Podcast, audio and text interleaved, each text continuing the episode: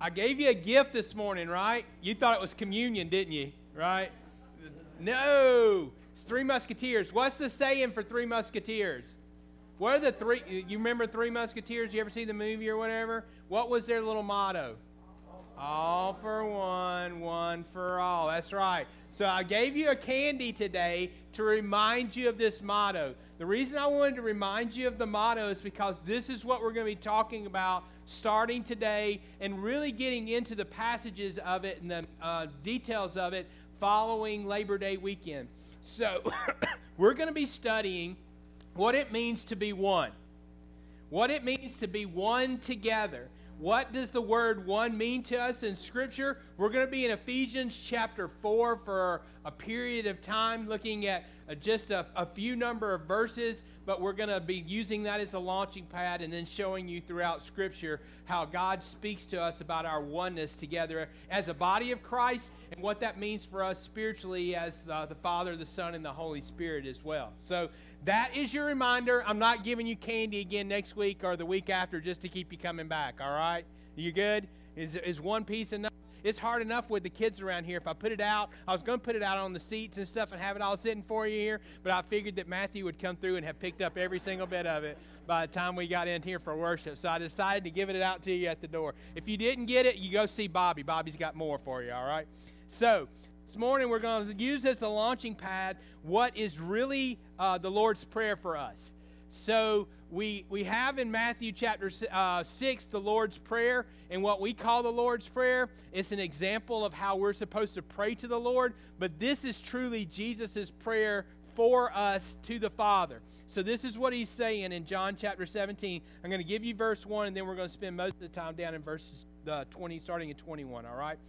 Jesus spoke these things, and lifting up his eyes to heaven, he said, Father, the hour has come. Glorify your Son, that the Son may glorify you. That's something I really want you to see. And before we even dig into this, I want you to understand this.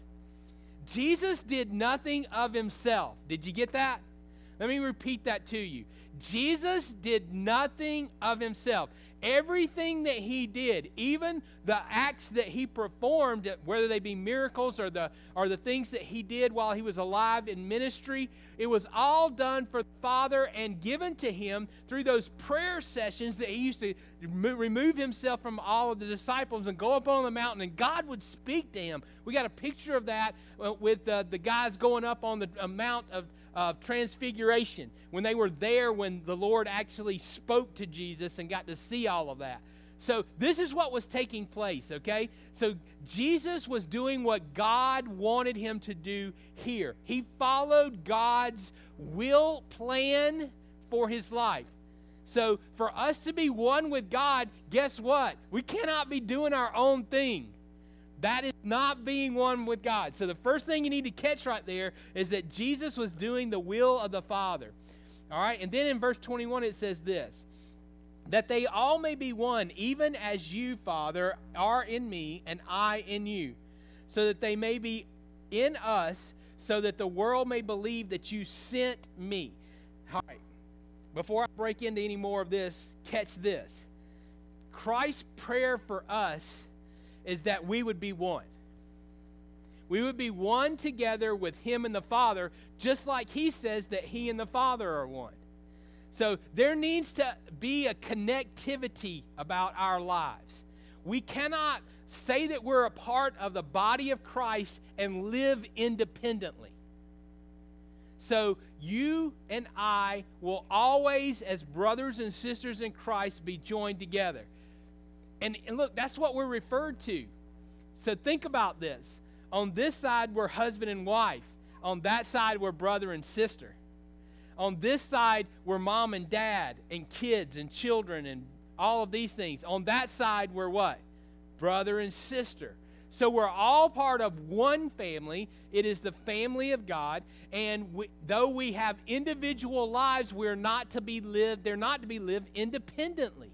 So there's a connectivity that we must realize that comes from this passage. So scripture says this in Ephesians chapter 4, verse 1. What I'm going to do is I'm going to give you the 10,000 foot view today and next week. And then after that, we're going to dig into these individually and look at each aspect. But the 10,000 foot view says this Therefore, I, the prisoner of the Lord, implore you to walk in a manner worthy of the calling to which you've been called. One is not a place, it is a journey. We never, ever, ever arrive. Scripture calls us all kinds of names. so do people out in the world, right? all right. But it Scripture says that we're a sojourner. Scripture can call us where you can interpret that word to be a pilgrim. Pilgrim's Progress. Did you have to read that when you were growing up? It was a book that was out there for us to be. We're on a journey. This is, Paul says this. We, this is not my home. We try to make this world our home. We try to get comfortable in it. We try to have all of our surroundings fit us so that we are made to feel like that we're the center. We're not the center. We're not the center of, of our world, nor are we the center of the things that goes on around us. We should not be. The center should be the Lord Jesus Christ in our lives and the relationship that we have with God the Father. One is not a place. You and I are on a journey. We are neither ahead nor behind. We need to be looking ahead and not behind. So we're on the pace that God has put us on. We're on the plan that God has put us on. So I'll go up here before church right here. And um, if you look on the calendar in September, there's a wonderful day that happens a few weeks from now. It's, it's called the, bless, the Day of Blessing. The Lord opened up in heaven and sent Tim down to earth. All right? It is my birthday. My birthday will happen in September, so I'm over here talking to Miss Lenora. I'm about to turn 52, and she goes, You're just a child. You're a baby. You're a kid. And I'm like, that's a matter of perspective right now. You know what I'm saying? My kids don't think I'm a kid. By the things that I do and the things that I say, they go, man, you are so old. What happened to you? You know, where'd your hair go? I've seen pictures of you when you were younger. I know what that looked like. You know, it's a matter of perspective, is it not? So sometimes we get caught up in that perception and we think we're ahead or behind. We're neither. We're where God wants us to be right now, and He's got our days numbered. He has this planned out. He's got this. And we need to understand that He has got this. It's not for us to try to speed things up, it's not for us to try to slow things down. It's for us to stay out of God's way. So we are neither ahead nor behind. Uh, Psalm 23 says this even though I walk through the valley of the shadow of death, I shall fear no evil, for you are with me. Your rod and your staff, they comfort me. When you think of rod and staff, what do you think of? I'm getting beat, right? And you know what I'm saying? You, some of you are going, I saw a lot of rod and staffs. I was the only kid I ever knew that my mom and dad gave my neighbors permission to spank me. All right, I used to spend the you know the day I get off the school bus and stuff like that, and go over to my neighbors, and when I'd get in trouble with my neighbors, they would tell me to go out the back of the yard and pull a switch. Do you ever have to pull your own switch? That is that is just ridiculous, isn't it? You're going out there and going, maybe what is the smallest branch on this tree right here? How can I avoid this? Go pull your own switch. And then I'd go home and guess what? I got it again. Did you ever do that? You know, do you made my neighbors have to spank you? How bad were you? You're going to get one when I get you home, too. And I'm like, how many times? Let the beatings begin. I learned. It's a discipline. Rod and the staff, they comfort me. God is disciplining us, He is keeping us in bounds. He is trying to show us. Now, you think about this. When you think of a shepherd, he had the rod and he had the staff that was to keep the sheep on the path. That's the whole job of this. We're not ahead, we're not behind. How do sheep travel? They travel in hundreds, and they if you get them on a path, what do they do? One right after the other. One right after the other. There's an order to it. God has order to what He has planned for us. He is got this. We need to hold on to that. All right. The second thing I need you to see is found in Ephesians chapter 4, verse 2. It says, with all humility and gentleness, with patience, showing tolerance for one another in love. So, not only are we to walk in a manner worthy of the calling to which we've been called, but we're to do it a certain way. Okay? One is not a position, it is an attitude. When you see one in this world, it's usually held up like this, is it not? Woohoo! Florida people think they're number one today, don't they? Get used to it, Vic. This is the only win you're getting all year. I'm just kidding. I'm just playing. So Florida played Miami last night and they won. So we're number one. We're number one. Wait till wait till Halloween and Georgia's come by and then we'll talk. We'll talk to you. Okay, I'm just playing. All right. So we all think we're number one. We see number one. We think of it as a position.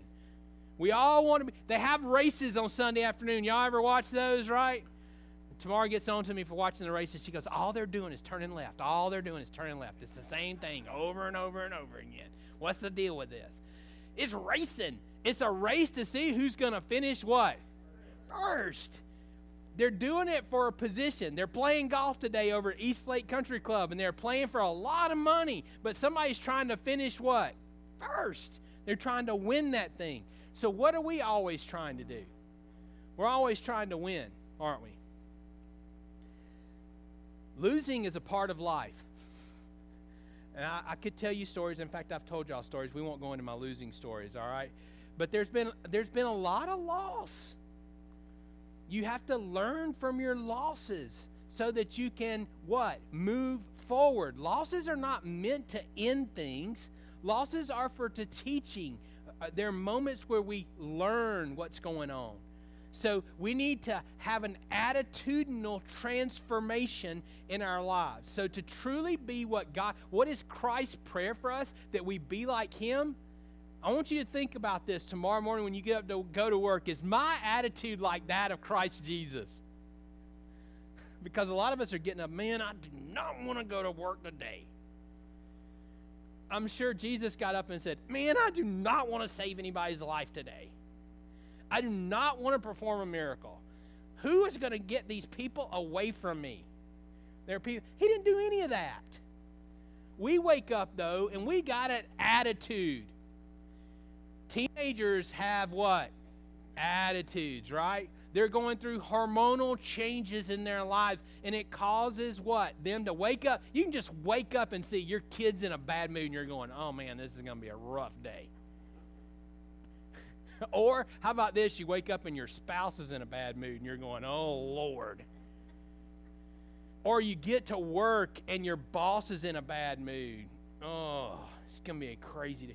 Look, our job is to go through those things and be a light in the world. How are we supposed to do this? Scripture says we're to do this with all humility, with gentleness, with patience, showing tolerance for one another in love. There's a word that's used for tolerance, and we, we use the word tolerance a lot today. But the scriptural word that's used more so for this word is forbearance. Does anybody what it, know what it means to forbear?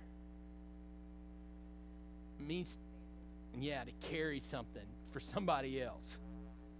So when we tolerate something, what happens is, right, somebody else has got a bad attitude or something like this. What do they usually do? They come in and dump that on you, or it's transferred to you by the words that they say or the actions that they do. Our job is to forbear that, to carry that burden. Instead of going, man, I ain't going nowhere near them today, we should be going, hey, I need to show some love. I need to shed some light. I need to be positive to offset their negative. I need to give because they're in a taken mood. Or I need to allow them to have this moment here and then take on what they're giving me, even though it's on top of what we're carrying that day, right? So, this is the attitude that we're to have. So, one is not a position, one is not a place. Matthew 19:30, Matthew 20:16, Mark 9:35, 10:31, and then Luke 13:30 says the same thing. Over and over and over in the gospels it says, "The first shall be last, and the last shall be first." How many of us go into the day thinking, man, I hope I finish last today? How many of us go to work and go, man, I, I, I wish, I hope that today I'm treated worse than anybody else in this room? We don't do any of that. But when these things happen to us, we need to respond. We don't need to always try to be the winner. That's a tough thing because society loves the winner. Nobody ever remembers who finished second, right? Because second is first what? First loser. So second is a first loser. So we automatically categorize things that way. But guess what? Christ says that those who are the losers, those who are first last or last last, will be winners. I'll tell you a story. I used to hate I used to hate recess. Let me tell you why I hated recess. Was because we used to play tag at recess. I was overweight. So the moment that my hand came off the wall, I got tagged. So you, you know what I did for an entire school year? I ran and chased everybody for the entirety of recess because they would just sit there like this right here. You got to take your hand off the wall, Tim. Boop, and then they'd start running, and I couldn't catch them. But guess what? Over the course of the school year, I lost weight because I spent my recess running. The entirety of my recess, I spent just running around. By the end of the school year, man, I was stealthy. And they'd touch me, and I would touch them back. I'd go, whoo. I developed reflexes. I developed skills. I learned. And a transformation happened in my life. This is what we need to understand. We could I could have said, you know what? I'm done playing tag. I'm going to go sit over here with the girls and play, you know, whatever they're playing. They weren't playing tag back then. They probably are now, but they weren't then. So I could have done that and just quit and give up. But that's not what God wants us to do, is it? At all. God wants us to be engaged in this, and He wants to understand where we are, and He wants us to learn from it. And He wants us to have the proper attitude towards it. But we can get mad. We can get upset. We can pull ourselves out because we, we don't see our place in it. We don't see what God's trying to show us. And we can have a bad and develop a bad attitude because we're not all winners. But God says that the last shall be first. We need to understand God is at work with us we're in process. This is a journey. Our job is to keep going. We're in this together. We are not done. He is not finished. Scripture says this in Micah 6 8. He has told you, O man, what is good. And what does the Lord require of you but to do justice, to love kindness, and to walk in humility with your God? That's your job. That's my job every day. What's our job when we get up? Our job is this to do the to do justice. What is to what does that mean? It means to do the right thing. When others are doing the wrong thing, our job is to do the right thing. To love kindness. this Hebrew word kindness is given to us also in, in Scripture as loving kindness. It's also interpreted as mercy. Do you show mercy to others? You've been shown mercy. Mercy is not receiving that which you deserve. What do you really deserve? Do you know what you're like? I know what I'm like. And though some people use the term sometimes when referring to me or maybe even you, Tim's a good person. No, he's not. No, he's not. He's rotten to the core apart from Christ Jesus.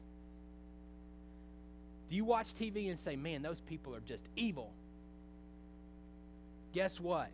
Apart from Christ Jesus, that is in me. So we need to be working on our attitude. We need to be working on the things that God calls for us to do. We need to be doing the right thing. We need to be loving kindness and loving mercy towards others. And then the last thing it says is to walk in humility with your God. Humility is a great equalizer, pride is a great separator. Now, I want you to think about something for just a second. Think about how our president responds to other people. Does he respond as a public servant? No. Does he he responds like the president of the United States. I'm the numero uno person in this entire nation. And he doesn't have a problem telling you that, does he? At all. That is not humility. That is pride. And when pride is shown, what is it that people respond, don't they? They respond in a certain way. Now think about this to the opposite of that. How do people respond in humility? Sometimes you get run over like a truck and they back up, beep, beep, beep, and run you over again because they think you're weak. But humility does not mean that to the Lord. Humility is our job. What do you do if somebody comes and sits in your seat at church? do you say, hey, dude, that's my seat, scoot over? Or do you just go sit somewhere else? Is this place yours? Because it's not mine. We don't own it. So when we come in here, we don't we don't need to act like we do. We need to show humility. Show humility towards each other. That keeps us in the proper place and also keeps us in the proper position.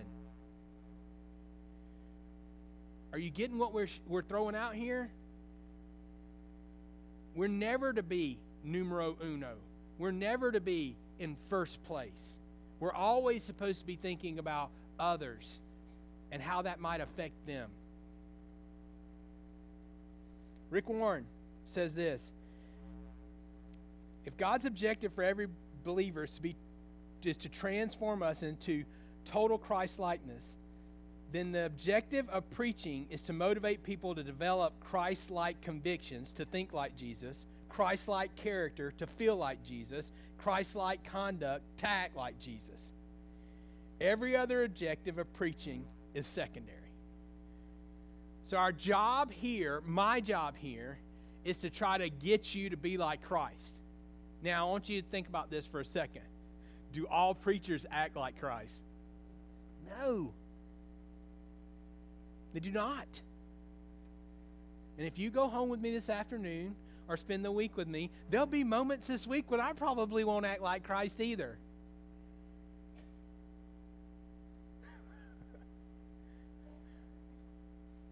I hate putting up ceiling fans. It brings out the most ungodly character in me whatsoever. Ceiling fans have like 10,000 little screws your arms are above your head. How are you supposed to make that screw and a drill go above and go into this little blade thing that's going around? And then they don't give you any space in there to put that blade in there. You know what I'm saying? So I'm like with my screw gun and I'm up there. What happens invariably? The screw falls off. I'm going. So I pick up like a handful of screws and I stick it on there, and just like one right after another, I've gone through like 20 screws and I've not gotten one screwed in.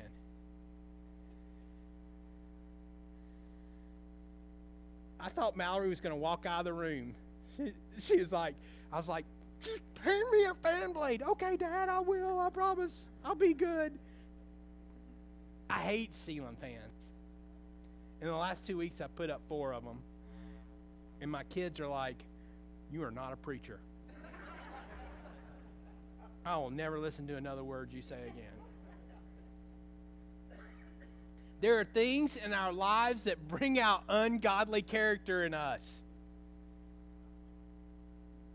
I don't know what it is for you, but please don't call me and say, Pastor Tim, I got a ceiling fan to be put up.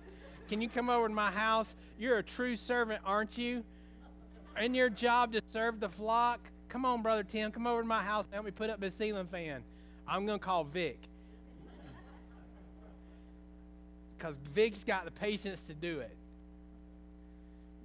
There's something in all of us. We're going to encounter this in our lives, and it's going to try to bring out the worst in us. But God is calling for us to live our lives in such a way that those around us might see good. That means our attitude each and every day. One is not a place, one is not a position. Verse 3 says this in Ephesians chapter 4 being diligent to preserve the unity of the Spirit in the bond of peace. Oh my gosh, this is so unbaptist. We don't care about preserving the unity, and we're sure not doing it peacefully, are we? If I was to, t- to stop right now and ask all the ways that you've heard about a Baptist church that has split, you could probably tell me the stories about the color of the carpet or, you know, moving the furniture. I, I want to tell you this. I'm so pleased with you guys. We transformed our, our stage last week, and I didn't get one nasty little note. No one said anything bad. And y'all all had plenty of opportunity. Plenty of opportunity. We even ate lunch together, and you could have pulled me aside and said, Brother Tim, that needs to come down right now. I didn't get any of that. But I'm telling you, there are churches where this happened, and they would be split this morning and people would leave.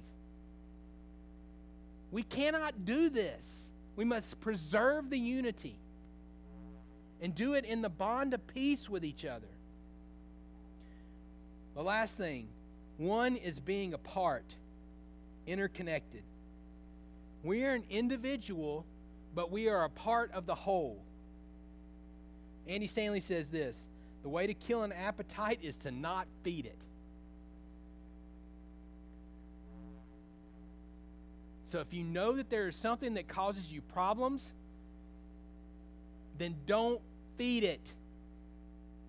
Don't feed into it. What makes you mad? Stay away from it. What causes you stress and distress in your life? Don't do it. What adds anxiety to you? Don't do it. Avoid it. This is what this is saying to us. So, if you're like me and thoughts come in your mind and you just go, I got to say this, it has to come out. I thought about it, you know? Hold your tongue. That's right. Yeah. You know? But, but we have trouble with this. We're a part of this, we're interconnected. Feelings matter. If you don't think feelings matter, take a hammer and hit the end of your finger. Just slam it. It won't cause any problems to the rest of your body, will it? It won't throb to such an extent that you're going, I think every drop of blood that I have in my body is at the end of my finger right now. None of this will happen. It's just the tip of your finger. But there's feelings in it that cover the entirety of your body. And we have to realize this. So I'm just going to go say this to one person. I'm just going to go give them, one person, a piece of my mind. That affects the whole body. Our job is to preserve the unity in the bond of peace. 1 Corinthians 12, 7 says this, but to each one is given a manifestation of the Spirit for the common good.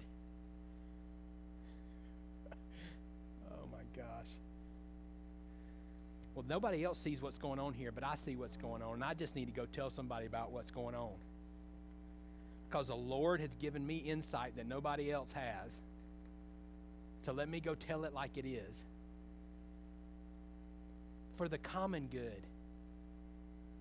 How many of you have ever thought, I just need to go tell them this so I can get it off my chest? because it will make me feel better if I just say these things or if I just do this. It makes me feel better.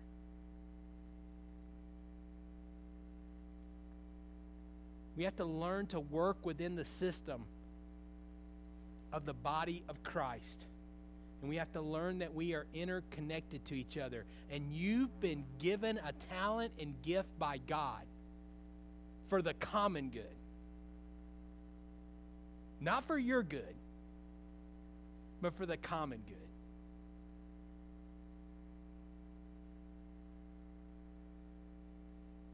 Hebrews 10 23 through 25. Let us hold fast to the confession of our hope without wavering, for he who promised is faithful.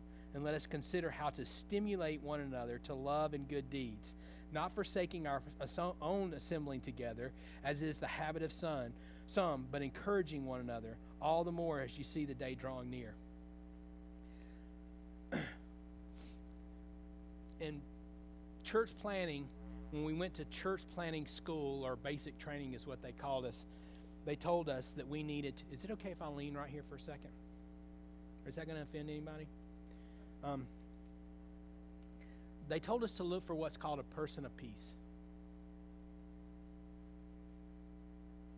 Persons of peace are people who attract other people.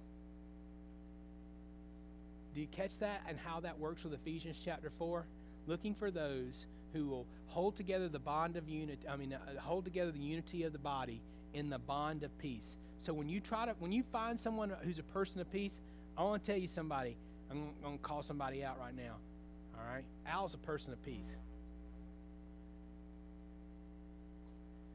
Other people like to be around Al. I can't tell you how many jobs y'all put Al up for in the last few weeks. Ed's out of town today. For Sunday school, who did he call on to teach his class? Al. Al's a person of peace. Other people like to be around him. His kids like to be around him. That's great in itself, is it not? He's a person of peace like that. They attract other people around them. Are we like that? Are we persons of peace? That's what God's calling us all to right here. This is what it says. But nah, we come to church, somebody makes us mad, we go home, sit home, I can watch Charles Stanley on TV, and he's better than Tim anyway. He don't preach as long, none of that stuff. I'll take care of this, I'll show them down there. And then we pull ourselves out of the body of Christ. And this scripture right here says, Don't forsake the assembling together as some would have the want to do, but encourage one another in Christ Jesus. Our job is to become a person of peace. And I don't care what your personality is like. You may not be the most extroverted person in the world, you may be introverted, but you can find some way to become a person of peace. I don't know what that bond is, the thing, the way that you connect to other people. Some of you cook, some of you do things. Bobby goes over to people's houses and fixes stuff and cuts grass and does all kinds of stuff. Bobby, how old are you? 77. And he's still going over to other people's houses and cutting their grass. Guess what I'm doing at 77? I probably ain't going to be here. But if I am here, somebody else is cutting my grass. You know what I'm saying? I'm paying somebody to come over and cut my grass. Bobby gets up on the, the one day off that he has and goes over and cuts somebody else's grass. That's what I'm talking about. Your bond of peace may not be verbal. The way you help keep the body together may be something else. Marcia prays for everybody. Marcia goes and carries everybody everywhere. She needs to be Uber. Start making money this way. She does it. She goes, picks people up, carries them to their doctor's appointment. Who wants to do that? I'm going to go pick you up. I'm going to carry you to the doctor, and I'm going to go sit in the office while you go to the doctor. Just, you know, I mean, you're just in this for me now. Nobody wants to think about doing stuff like that, right? So, this is the way we preserve the bond of peace.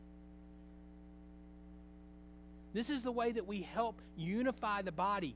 This is the way we encourage one another. This is the way that we build each other up. Whatever it is for you, find that. Why? Because you have been gifted by God. And He has poured into you, He has a plan for you, He has put you here.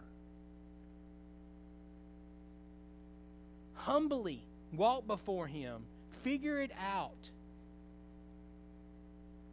Because it's all for one. All for one. And if we have that mentality and that thought process, we will maintain unity. That will be transformative. I want to tell you something. If your body in our body is unified, other people will be attracted to that. People run from division. That's why it's so hard to maintain momentum in a church. People start growing, but guess what? New people start coming in, and as new people start coming in, everybody doesn't know them as well. All of a sudden, something happens, and like 25 people leave all of a sudden, and you're going like, where'd they all go? I heard.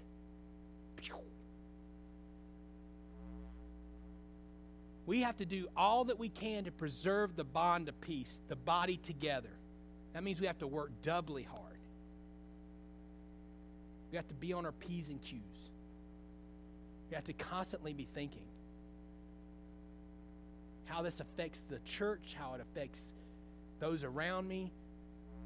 And if we think like that, we will walk in humility. And we will walk in a manner worthy of the Lord. Let's go to the Lord to prayer. Father, I just want to thank you this day for your word. I want to thank you for what you tell us and teach us in Scripture. And Father, as we break this down and go through these piece by piece by piece and see what it truly means to be one together in the body of Christ and what that means for our character and for our conduct and what that means for us as individuals, but what it means for us collectively. Father, I pray that you will teach us and give us guidance and direction. Father, I pray that you will also pierce us to the very core And help us to see the things in our lives that we need to rid ourselves of. Where the bad attitudes lie. Where malice lies. Or envy. Or jealousy. Help us to rid ourselves of all those things. Help us not to worry about credit. Help us not to worry about whether even someone says thank you or not. Help us just to do that which we've been called to do. May your grace abound. And thank you so much for your mercy. These things we pray now in Jesus' name. Amen.